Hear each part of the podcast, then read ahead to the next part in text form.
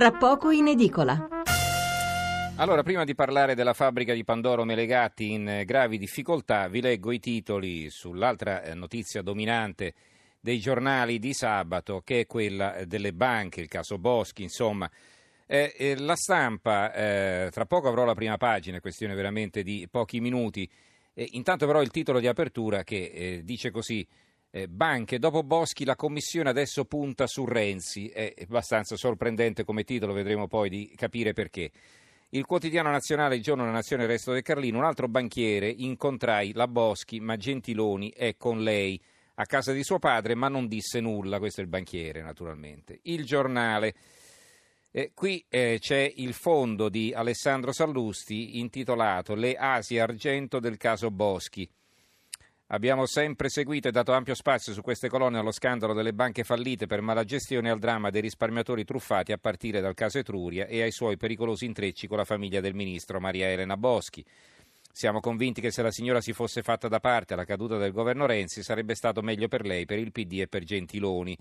A differenza di suoi colleghi che prima di lei si erano trovati in situazioni analoghe, fatti di nessuna rilevanza giudiziaria ma solo di opportunità politica, Maria Elena Boschi ha deciso di resistere, finendo così in un inevitabile tritacarne mediatico dal quale non uscirà, come lei pensa, a suon di querele. Anzi, così facendo otterrà l'effetto opposto e diventerà il capo espiatorio di tutti i mali del Paese. Detto questo, però, non ce la sentiamo di fare da megafono stupido a chi usa Maria Elena Boschi per fini che nulla hanno a che fare con la difesa e la tutela dei risparmiatori traditi. L'avvenire.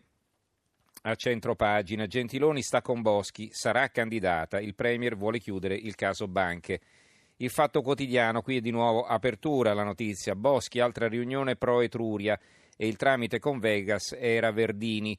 Una bugia al giorno, il banchiere Consoli, vertice in villa con padre e figlia. L'ex amministratore delegato di Veneto Banca conferma l'incontro del 2014 nella casa di Papa Boschi per arginare Banca Italia che voleva la fusione con Vicenza. Il capo della vigilanza di Via Nazionale Barbagallo ora rischia, il PD lo accusa di aver mentito alla Commissione sul risico bancario e chiede una nuova testimonianza giurata. Poi abbiamo Libero Boschi odiata da tutti, ma nessuno sa il perché. È un pezzo firmato da Pietro Senaldi. La verità, l'apertura e due, la cocca di Renzi sbugiardata anche dal banchiere del crack. Consoli conferma che a casa Boschi, presente l'allora ministro, si parlò di Etruria. A proposito di strani intrecci, cosa disse l'ex premier a De Benedetti che fece i soldi con la riforma delle banche? Il eh, foglio Travaglio, la Sette e Corriere, sotto le ali di Cairo è nato il polo mediatico populista per menare più forte. Prima vittima la Boschi. L'opinione. Sempre più intricato il caso Boschi. Gentilone difende la sottosegretaria annunciando che sarà comunque candidata per il PD, ma l'ex banchiere Consoli rivela di un vertice tenuto nella casa del padre dell'ex ministra per risolvere la vicenda Etruria. Il problema del PD si chiama Boschi è un pezzo di Cristoforo Sola. Il dubbio, attacchi alla Boschi, ora basta. Eh, il sottosegretario alla giustizia migliore difende Boschi sul conflitto di interesse categorico non esiste, basta parlarne. Il giornalismo fondato sulla balla è un pezzo di Piero Sansonetti, che è il direttore che comincia così: La Boschi ha mentito al Parlamento, la Boschi ha un conflitto di interessi come l'ebbe Berlusconi.